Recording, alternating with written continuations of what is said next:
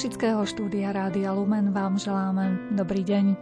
Cestovanie a fotografovanie Košičana Tomáša Hromiaka stále veľmi zaujímalo. Študoval v zahraničí, taktiež pracoval v zahraničí a nakoniec sa rozhodol, že sa vydá na trochu dlhšie potulky po svete. Netušil však, že ho v jednej krajine uzamkne začínajúca sa koronavírusová pandémia na niekoľko mesiacov, čomu musel prispôsobiť ďalšie svoje rozhodnutia. A keďže patrí k ľuďom, ktorí len tak ľahko nepodľahnú panike a strachu z nepoznaného, kým väčšina ľudí sedela doma zamknutá rôznymi obmedzeniami a lockdownami, ktoré zaviedli vlády jednotlivých štátov, on sa svojho plánu nevzdal a ďalej cestoval po svete. V priebehu 27 mesiacov prešiel takmer dve desiatky štátov. Nedávno sa vrátil do rodných Košíc, čo sme si nenechali ujsť a pozvali sme Tomáša k mikrofónu. Dnes vám ponúkneme prvú várku jeho niekedy až dobrodružných zážitkov. Reláciu v spolupráci s hudobným redaktorom Jakubom Akurátnym a majstrom zvuku Jaroslavom Fabiánom pripravila redaktorka Mária Čigášová. Želáme vám nerušené počúvanie.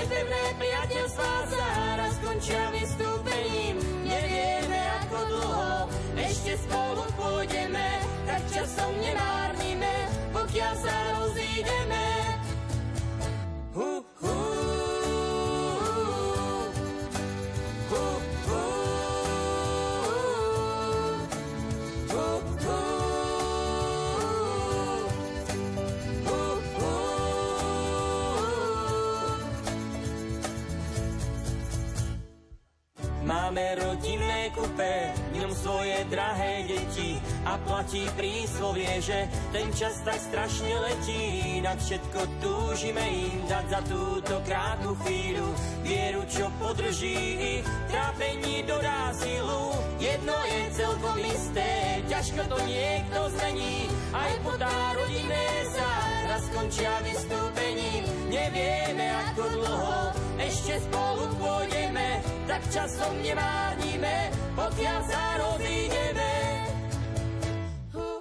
Jedno je celkom isté, ťažko to niekto zmení, aj putá rodinné zára skončia vystúpením. Nevieme ako dlho, ešte spolu pôjdeme,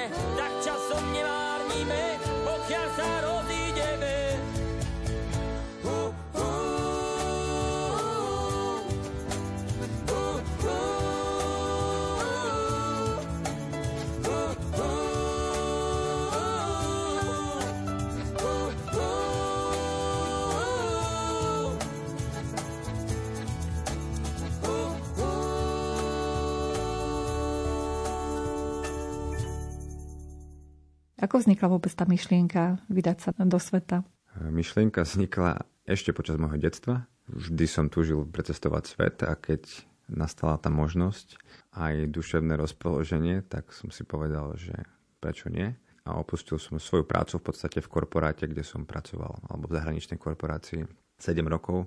A našťastie som sa odhodlal ísť cestovať ešte pred začiatkom pandémie, čo mi vlastne pomohlo túto cestu predlžiť z pôvodných 11 mesiacov, čo bolo v pláne na 27 mesiacov. Podľa pôvodného plánu, ktoré štáty ste chceli navštíviť?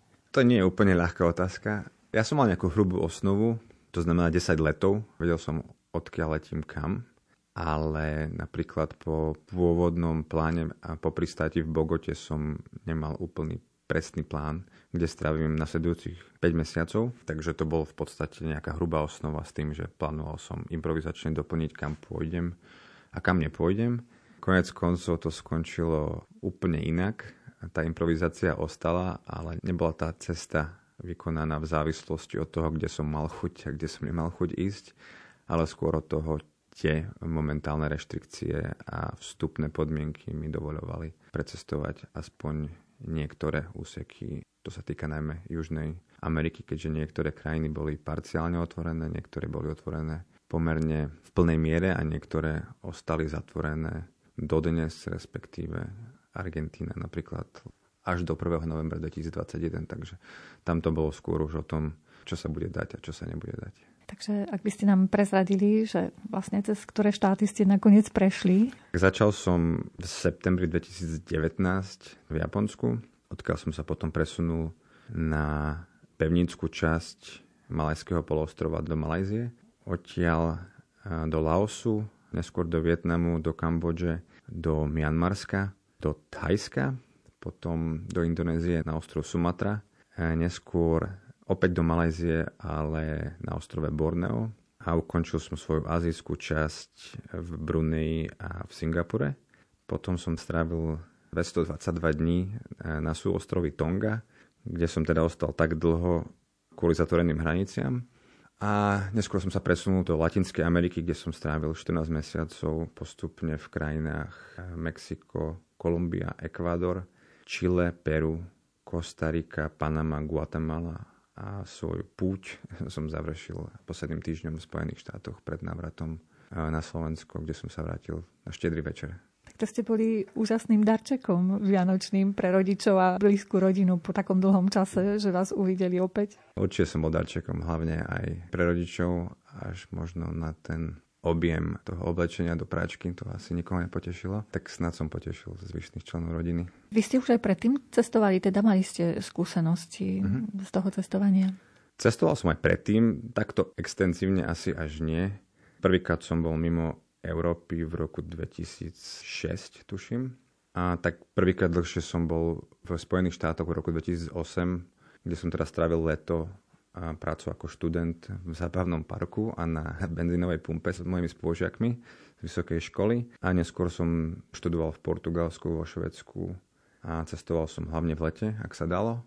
A neskôr počas mojej práce v zahraničí som často cestoval mimo Európy, či už do Tajska, na Filipíny, do Brazílie, do Indie a tak ďalej.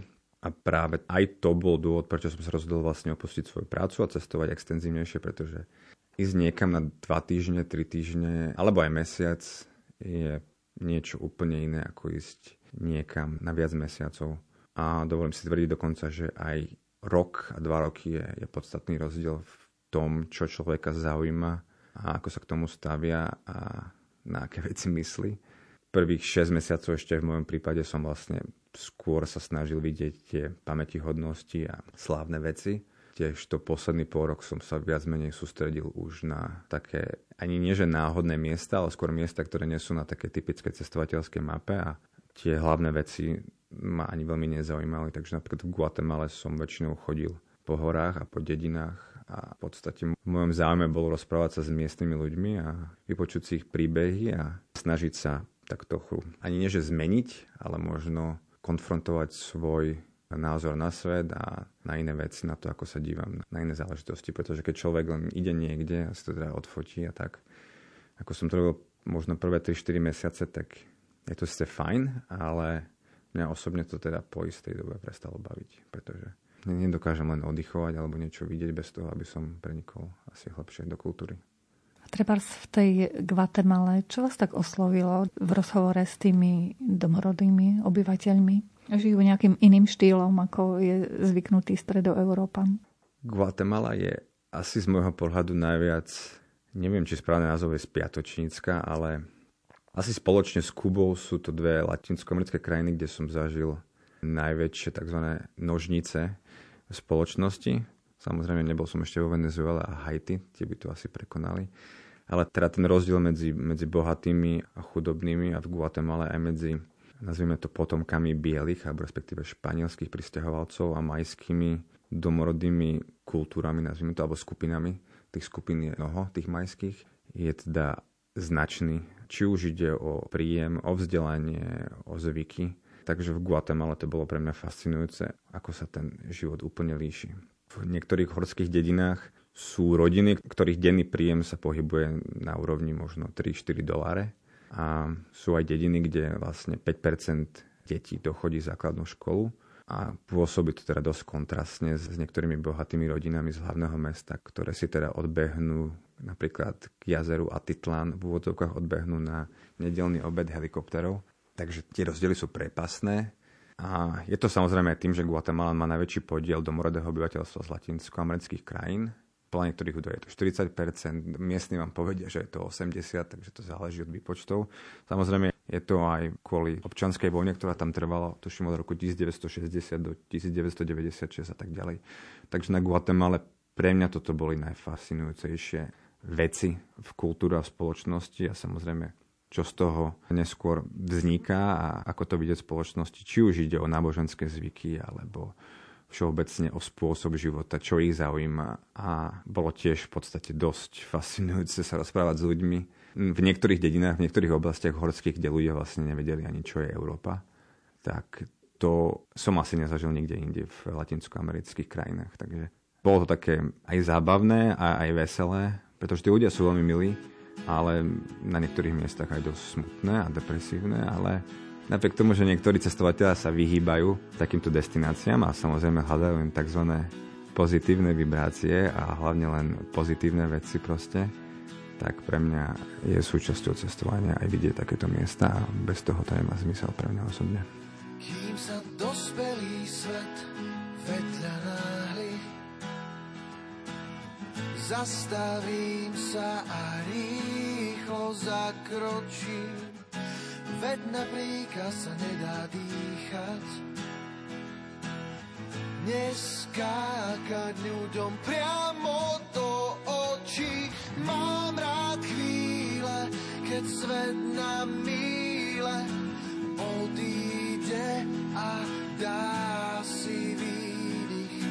Mám rád chvíle, keď svet na míle obíde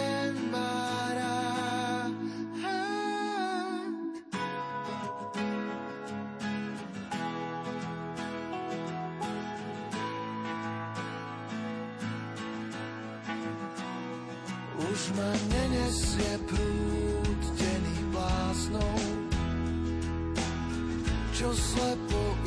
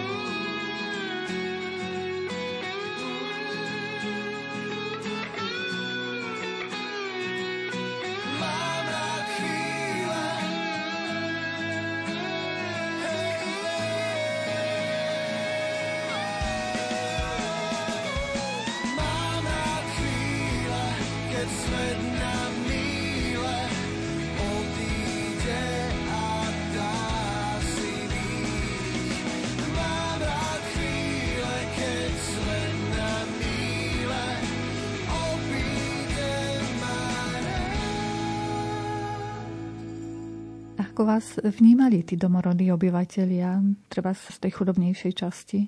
V Guatemala. Áno, v Guatemala. Hlavne v tých chudobnejších častiach boli prekvapení, ale aj radi, že ma vidia, keďže odkedy je pandémia v niektorých dedinách samozrejme cudzinca, respektíve nazvime to pejoratívne bieleho nevideli dva roky. Niektoré dediny sú 100% majské. Boli taký prekvapení, čo tam robím, keďže väčšina turistov momentálne, ktorí sú Dalo mi tvrdí, že väčšina je z Nemecka, Švajčiarska, Francúzska, Spojených štátov. Idú do tých miest, kde chodí väčšina turistov nikam ďalej nejdú, buď preto, že si nedovolia nejak cestovať kvôli jazykovej bariére alebo kvôli bezpečnosti. Veľa vecí momentálne napríklad ministerstvo zahraničných vecí Spojených štátov neodporúča robiť, ktoré som ja robil, ako cestovať verejnou dopravou, chodiť do severných regiónov kvôli tzv. Eh, narkotrafikantes, čo sú v podstate drogové gengy a tak ďalej. Podľa mňa to bolo úplne samozrejme bezpečné. Takže boli prekvapení, ale dovolím stvrdiť, že boli to v podstate aj najmilšie ľudia v Guatemala v týchto oblastiach tým, že nie sú zvyknutí na turistov, tak aj tie debaty sú oveľa viac autentickejšie a zaujímavejšie. A keď sa vás pýtajú, odkiaľ ste, tak ich to naozaj zaujíma. Nie je to také naučené ako v niektorých destináciách po celom svete, kde sa opýtajú, odkiaľ ste, ako sa voláte, ale vidíte, keď odpovedáte, už ten moment vlastne ich to nezaujíma. Takže to bolo super na Guatemala. A čo tých ľudí zaujímalo o vás napríklad? v Guatemala majú dosť e, divné otázky mimo tých turistických ťahov. Ide o to, že Guatemala je, tvrdím, podľa mňa až posadnutá Spojenými štátmi. Čiže kam idete, tak všetci chcú vedieť, či ste z USA. Ak nie, tak chcú vedieť, kde to je.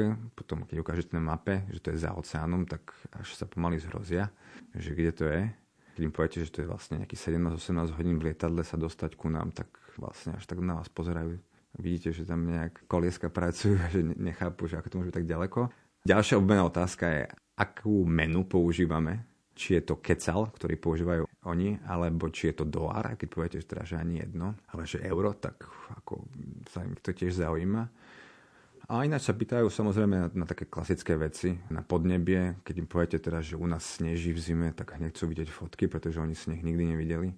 Poväčšinou zaujíma ich, aké ryby máme. Potom, keď im poviete samozrejme, že sme teda uzavretá krajina, že nemáme oceán ani more, tak to je ďalšia vec, ktorú nedokáže pochopiť. Takže zaujímavé také klasy, také až, aby som povedal, až jednoduché fundamentálne veci, pretože všetko sa v podstate líši. Častokrát sa teda pýtajú aj na jazyk. A keď im poviete teda, že používame slovenčinu, tak oni, no dobre, ale tak ten druhý jazyk. Pretože u nich existuje vlastne 24 oficiálnych jazykov v Guatemala, z toho Jeden je tá kastilčina, čo je vlastne španielčina a tá je vlastne akože všade v krajine, ako druhý oficiálny jazyk, nazvime to, ale vždy existuje aj prvý v tých horách hlavne. Existuje 21 majských jazykov a teda niekedy sa to líši od dediny do dediny alebo od okresu do okresu. Takže majú tam rôzne jazyky, ako niektoré ako Kakčikel a Cutuchel a ich 21, takže pre nich to je prvý a ten druhý spoločný, ktorým sa oni dozvemajú španielsky. Takže keď im poviete, že teda slovenčina, tak oni si myslia, že to je ten vlastne majský a čakajú teda, že dobré, a ten druhý je angličtina alebo španielčina, takže vlastne nechápu, že prečo máme nejaký jazyk jediný, ktorý používa 5 miliónov obyvateľov, to je pre nich tiež tak divné. Takže v podstate všetko je pre nich veľmi odlišujúce. A vy ste sa s nimi rozprávali po španielsky? Áno. Pred 11 rokmi, vlastne už teda pred 12, keďže máme 2022, som bol na výmenom pobyte zo školy v Portugalsku pol roka a učil som sa portugalsky a teda portugalčina podľa mňa je určite ťažšia ako španielčina, ale ten základ, keď sa píše, je dosť podobný. Takže na základe toho som začal zberať slova a aj niektoré vetné stavby už prvé týždne v Mexiku po príchode z Tongy nazvime to, že nabaľovalo sa to na mňa dosť rýchlo, takže ku koncu už, alebo ku koncu, už po pol roku som bol schopný sa rozprávať s ľuďmi o politike, o histórii, o geografii. Asi by to v gramaticko-syntaxovej skúške neobstálo, ale vlastne asi nikdy nedošlo k tomu, že by sme nevedeli, o čom sa rozprávame. Takže po španielsky určite, lebo angličtina tam veľmi nejde. Napriek tomu, že veľa guatemalčanov chce ísť pracovať do Ameriky, veľa z nich tam pracovalo, niektorí sa vrátili, niektorých deportovali, keďže väčšinou tam chodia pracovať ilegálne s tým, že zaplatia 12 až 15 tisíc dolárov niekomu, kto sa volá, že kojot a ten ich preniesie cez hranice ilegálne do Spojených štátov. 50% úspeje, 50% nie. No a potom, keď úspejú, tak niektorých aj tak nájdú na rôznych miestach, či sú to stavby a tak ďalej, deportujú ich naspäť. Takže takýchto ľudí som setol dosť veľa a pýtal som sa ich teda, no a anglicky teda viete a väčšinou mi povedali, že tak nie, pretože som pracoval buď v Los Angeles alebo v Miami a v španielskej komunite a teda nikto to nepotrebuje. No. Takže po španielsky sme väčšinou sa rozprávali. Kde sa vám podarilo ubytovať?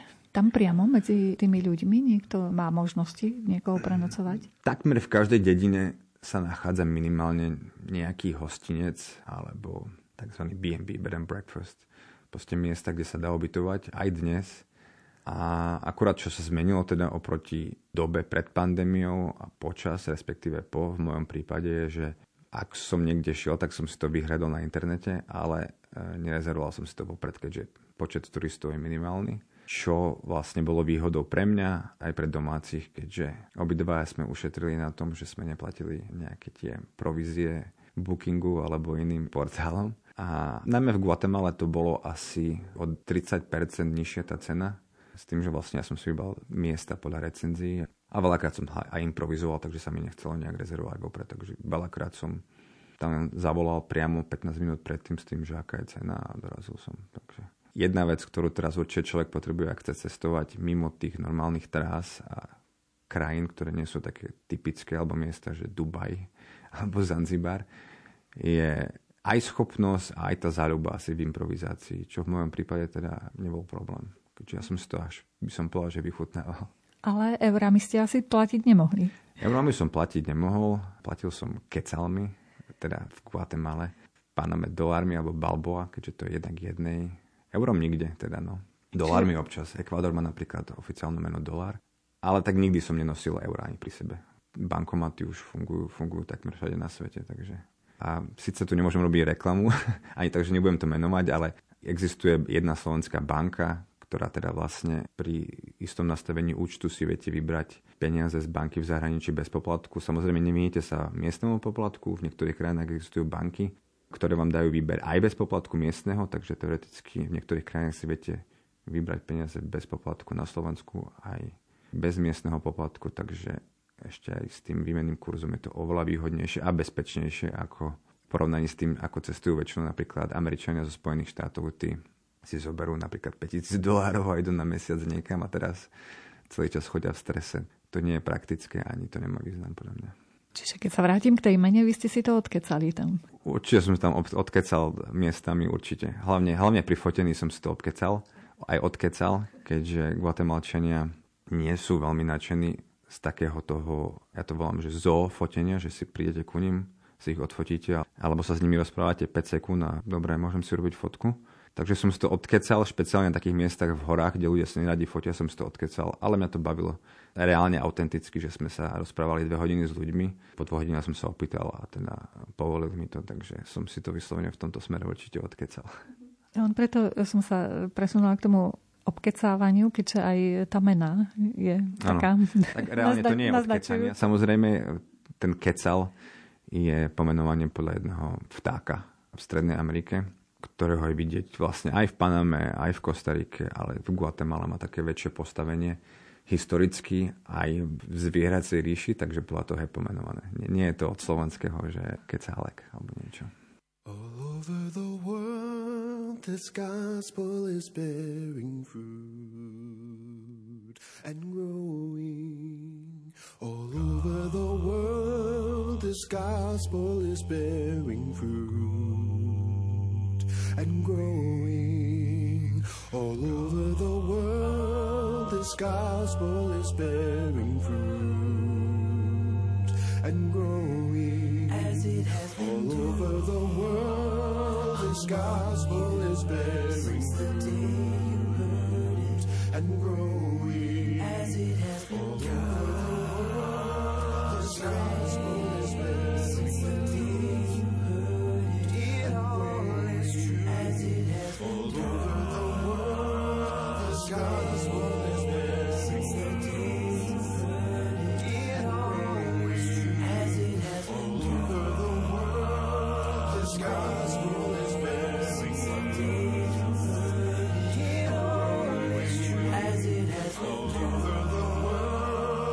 love.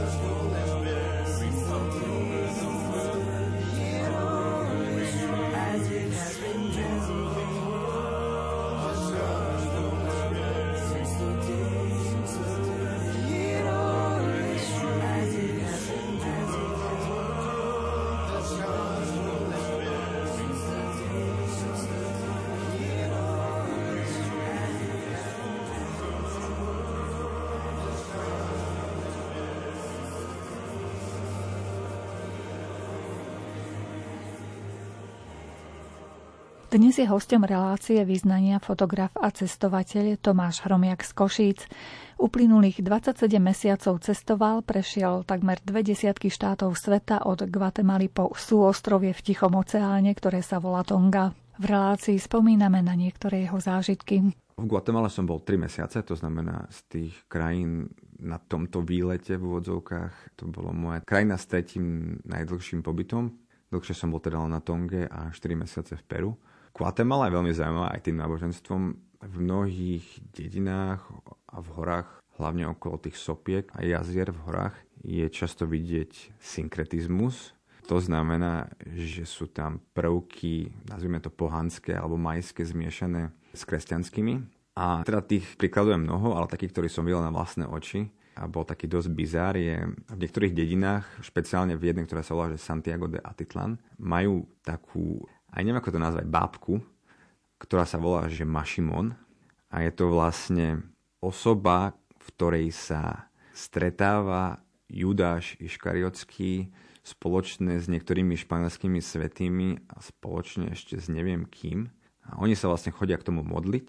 A to modlenie vyzerá tak, že sú tam dvaja, traja, štyria ľudia, ktorí sa stajú o tú bábku a jeden vlastne kňaz, ktorý odrecitováva modlitby tým, že keď tam prídete a chcete za niečo pomodliť špeciálne, tak vlastne odovzdáte peniaze ako príspevok tomu kňazovi, ktorý odriekajú modlitby a tí ľudia, ktorí sa starajú o tú bábku, počas modlitieb dávajú cigarety do úst tejto bábke a aj na pizza, takže vlastne reálne do tejto tej bábky lejú alkohol. A čo je tiež zvláštne, a niektorí teda guatemalčania, takí ortodoxní katolíci špeciálne to nemajú radi.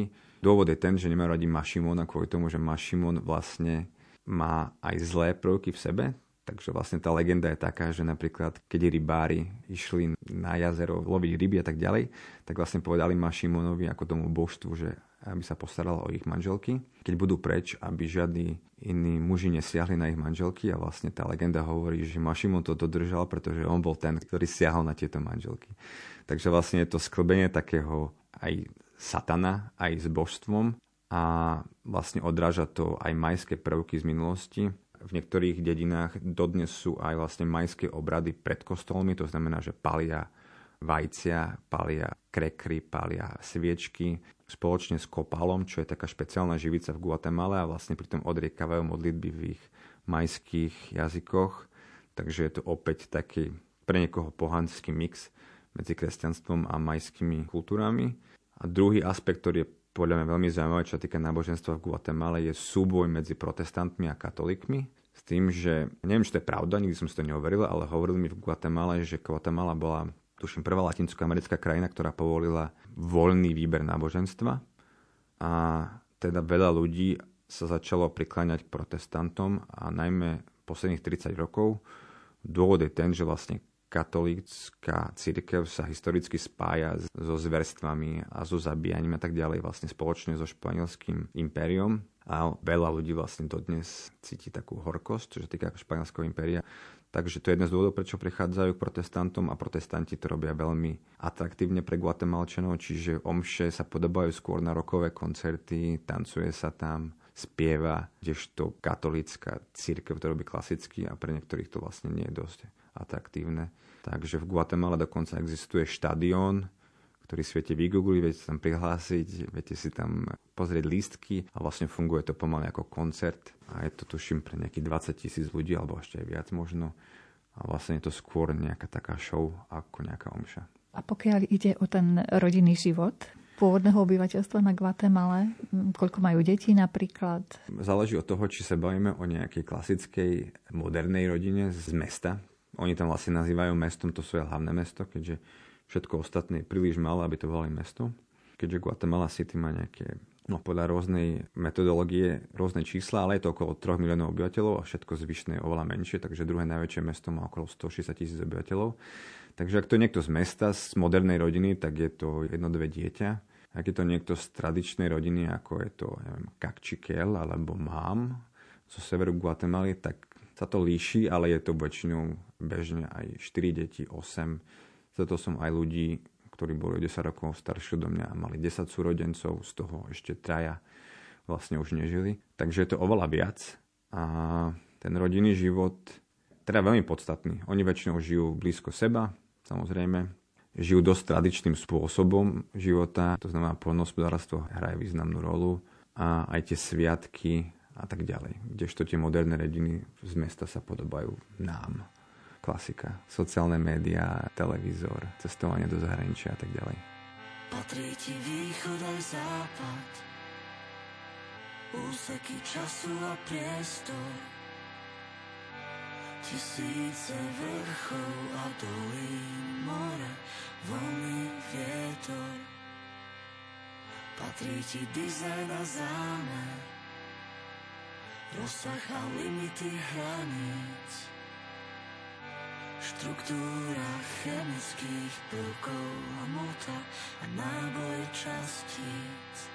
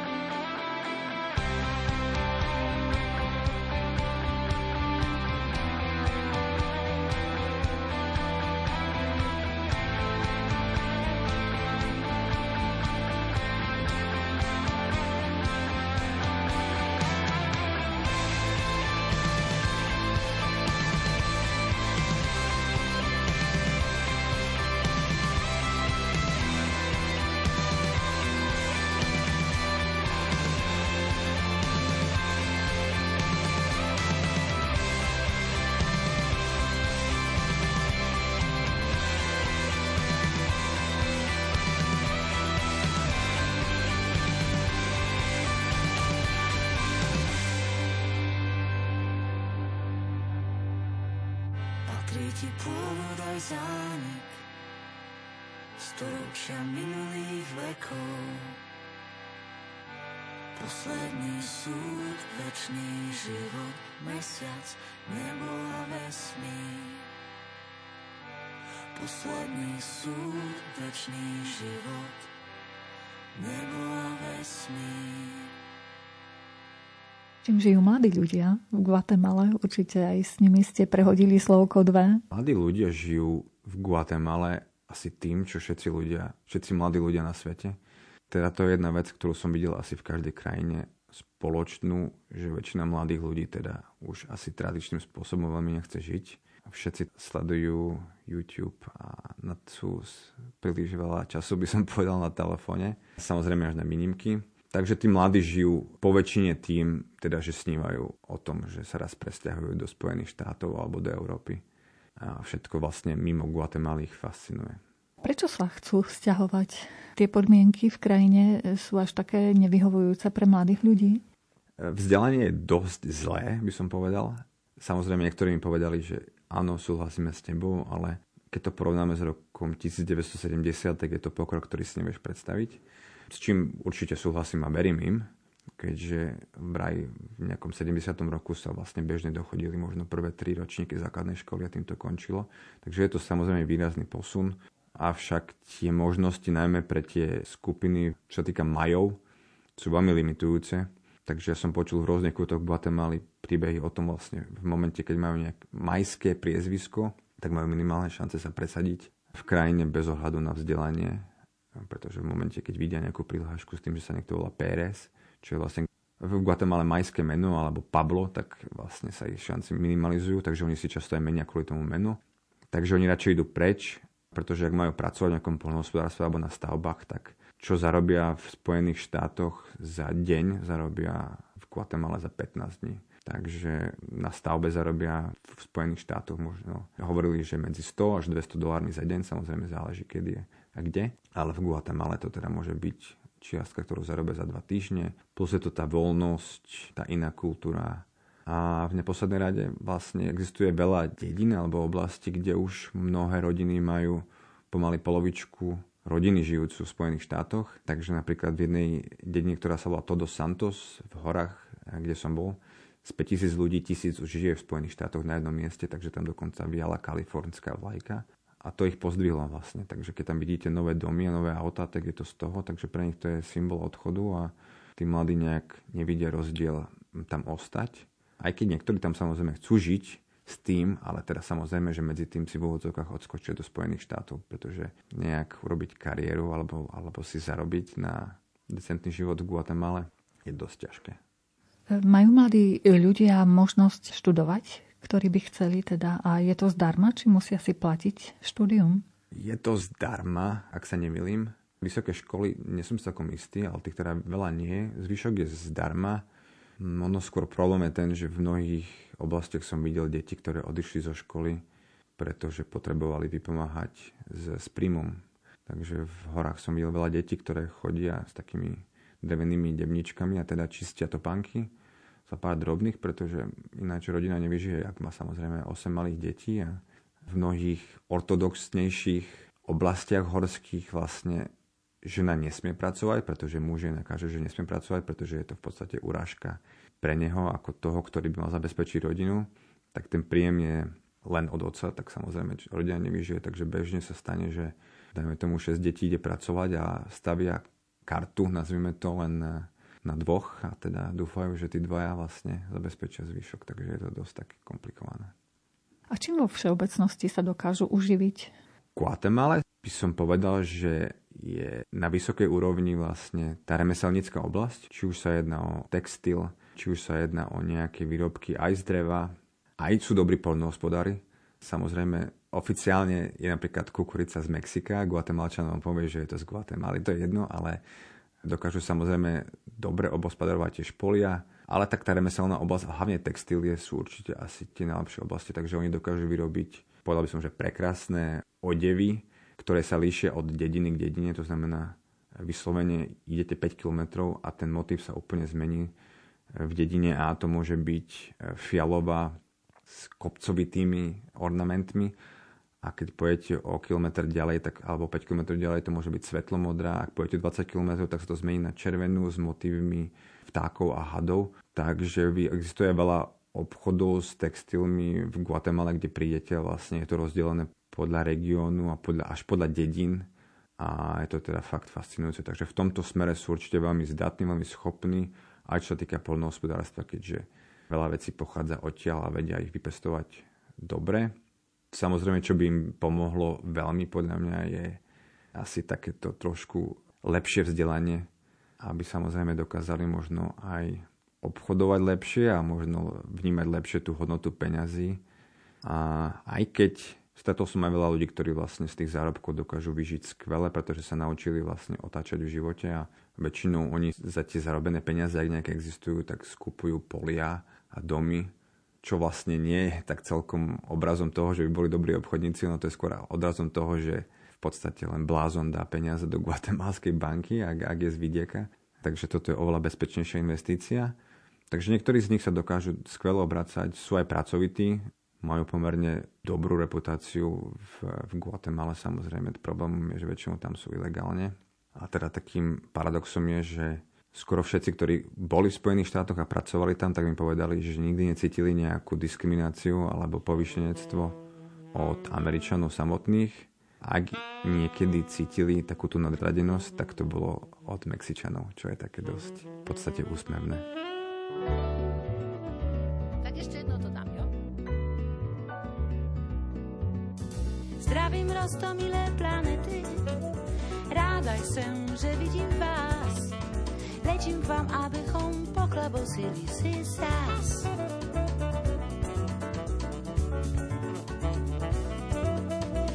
čerstvé správy z vesmíru, záruku vám na ne dám. Niektoré z vás poteší, iné možná vyděsí. Čerstvé správy pro vás mám. Wow, wow, wow,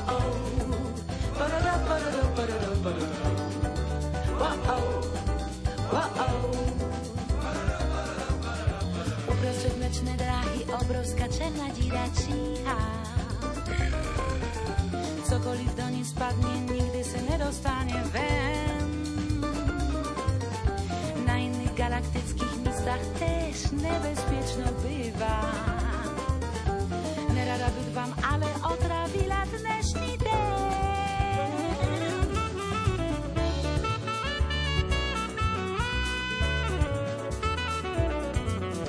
Mám pro vás i nieco veselé, ulič veľkých mlhovín.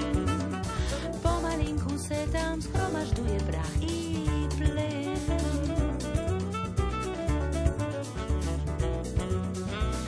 gravitácie roztočí niebieskie światło zaświeci. Zrodzi se par nowych gwiazd. Przynaszym wam wtedy zwiest. Że tam może nowy żywot kwiest Wow, wow, wow, wow Ba-da-da, Wow, wow, wow mlečné dráhy obrovská černá díra číhá. Cokoliv do ní spadne, nikdy se nedostane ven. Na iných galaktických místach tež nebezpiečno býva.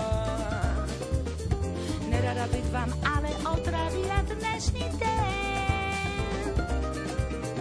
Uprostřed mlečné dráhy obrovská černá díra číhá.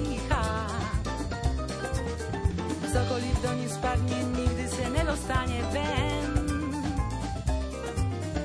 Na iných galaktických místach tež nebezpiečno býva.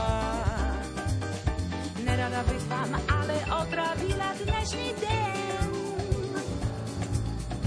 Zdravím rostomilé planety, za pár let se vrátím zas.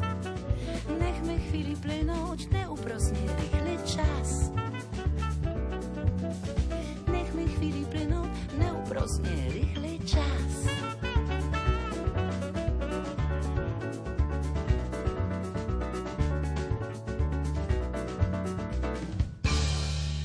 Obdobie pandémie Košičan Tomáš Hromiak precestoval. V priebehu 27 mesiacov prešiel skoro 20 štátov sveta. Spoznával, aké radosti a starosti prežívajú ľudia počas pandémie. Vrátil sa s množstvom zážitkov, ale aj fotografií, z ktorých časť zverejnil na sociálnych sieťach. My vám dnes môžeme ponúknuť jeho rozprávanie.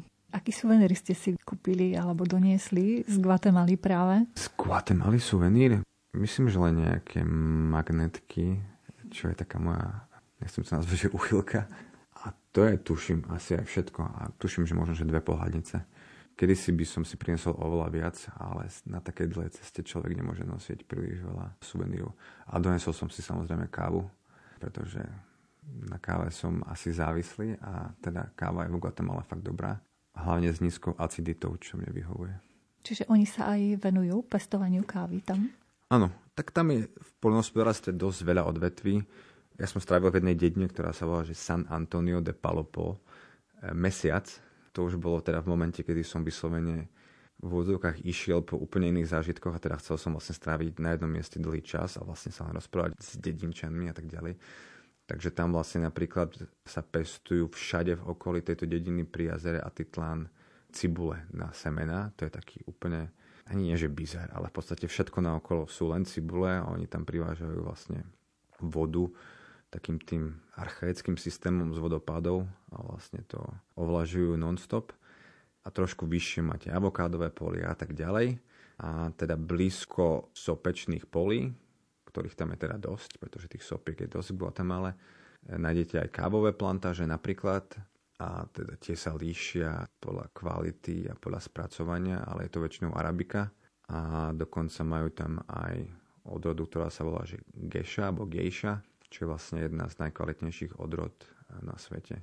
Bohužiaľ, tak ako všade v Latinskej Amerike, väčšinou tí majiteľia sú buď zahraniční, alebo sú to bohaté rodiny tých španielských potomkov. Občas sa nájdú aj domáci, ale väčšinou tam tí domáci pracujú. Ale kávy tam je teda teda dosť, áno. To ste boli ako v kávovom raji, tam asi ako kávičkár. Tých kávových rajov bolo viac. Asi najväčší kávový raj je teda v Kolumbii, e, na mieste, ktoré sa volá, že, alebo v regióne, ktorý sa volá, že Eche Cafetero, je to vlastne kávový trojuholník pri meste, alebo pri dedine, je to v podstate mesto, mestečku, ktoré sa volá Salento. A tam je asi teda možno, že najlepšia káva pre niektorých na svete, možno, že nie, to záleží najdrahšia, nie najdrahšia, tuším v Paname, ale tak tam je jej najviac a teda už keď sme pri tom konkrétnom regióne, tak v tej Kolumbii, v tom trojuholníku, čo je fajn je, že je tam veľa tých plantáží, ktoré fungujú tým klasickým štýlom, teda manuálne spracovanie, manuálny zber, manuálne praženie a teda žiadne pesticídy, čo znamená, že oveľa menšia úroda, ale tá káva je kvalitnejšia a tak ďalej. Zrejme aj drahšia. Aj tam som si kúpil vlastne kávu a bola strašne lacná. Ja už si nepamätám cenu, ale bolo to nejaké možno, že 2 eurá za pol kila, čo je v podstate strašne lacné. Ono, tá káva z Kolumbie hlavne zdražie, ak si ju chcete kúpiť mimo krajiny. Takže ja som sa vlastne pýtal, či by som hypoteticky to vedel exportovať do Európy. Oni tam vysvetlili proces, ktorý je nastavený s tým zdaňovaním v Kolumbii a exportom a vlastne vyšlo to, že ak by to došlo na Slovensko, tak by to malo asi 10-násobnú cenu. Takže vlastne to je ten hlavný dôvod, prečo tá kolumbijská káva je drahá u nás. Nie je to jediný dôvod samozrejme, ale to je jeden z tých dôvodov. Ale tak to platí aj pri ovoci napríklad z Ázie, keďže predvčerom som bol v nemenovanom obchode s ovocím v Košiciach a videl som tam niektoré ovocia, ktoré stoja pár centov v Ázii, ako tuším, že sa to volá mangosténa u nás, alebo pitahaya, čo je vlastne dračie ovoci a teda kus stojí 3 eurá za mangosténu a 6 eur za dračie ovoci a teda vo Vietname, kde sa dračie ovoce vyskytuje veľa a mangosténa v Ázii, tak to je pomaly, že vám dajú ku káve, akože tu máš, nemám s tým čo robiť. Takže väčšinou samozrejme tá cena je dovoz, je ten export, je tá cesta. A to isté platí vlastne aj pri káve. Keď ste ochutnali to ovocie z obchodu slovenského a to, s ktorými ste sa stretli na tých potulkách svetom, je tam rozdiel? Ten rozdiel je premýšľam nad nejakým vhodným slovom, masívny. Ten rozdiel je veľký a ten rozdiel je dokonca pri takom ovoci pre nás bežnom, ako je banán. Taci banán v Guatemale, no primárne ten rozdiel je v tom, že banán v Guatemale sa musíte prv rozhodnúť, ktorý typ, nie jeden, ale chutí to úplne inak. Alebo ananás v Kostarike, dokonca aj vec ako zemiaky v Peru, kde majú údajne 4000 rôznych druhov. Avokádo v Mexiku, samozrejme mangostena v Indonézii, dračie ovoce vo Vietname, wasabi v Japonsku, všetko chutí samozrejme úplne inak. Na druhej strane dať si jablko v Guatemala je to isté asi pre nich ako pre nás. Keby došli tu, tak asi by sa nevedeli dojesť tých jablk, pretože síce majú aj miestne, ale moc mi to nechutilo. Takže aj tam to funguje opačne. Čo je z dovozu, síce majú radi, ale v skutočnosti, keby to ochutnali asi u nás, asi by boli tiež prekvapení, že to chutí lepšie she's so irresistible.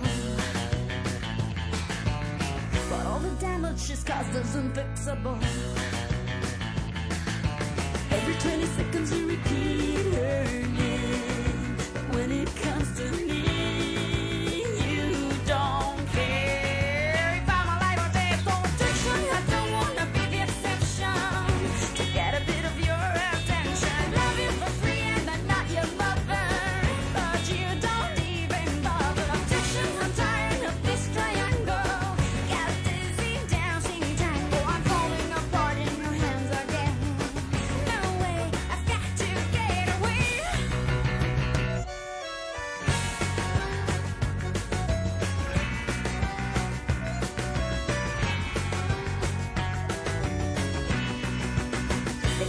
cheap silicone, I look minimal. That's why in front of your eyes I'm invisible. But you gotta know small things also count. You better put your feet.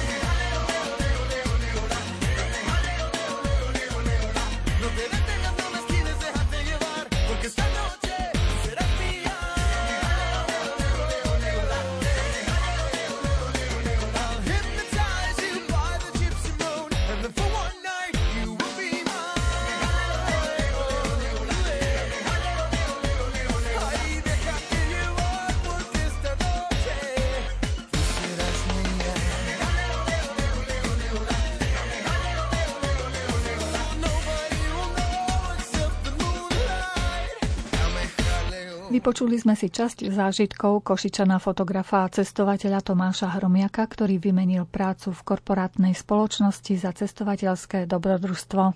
Veríme, že rozhovor s ním vám dodá odvahu vykročiť z komfortnej zóny a zažiť tiež niečo neobyčajné. S Tomášom sa pred mikrofónom rádia ešte stretneme a ponúkneme vám ďalšiu časť jeho zážitkov.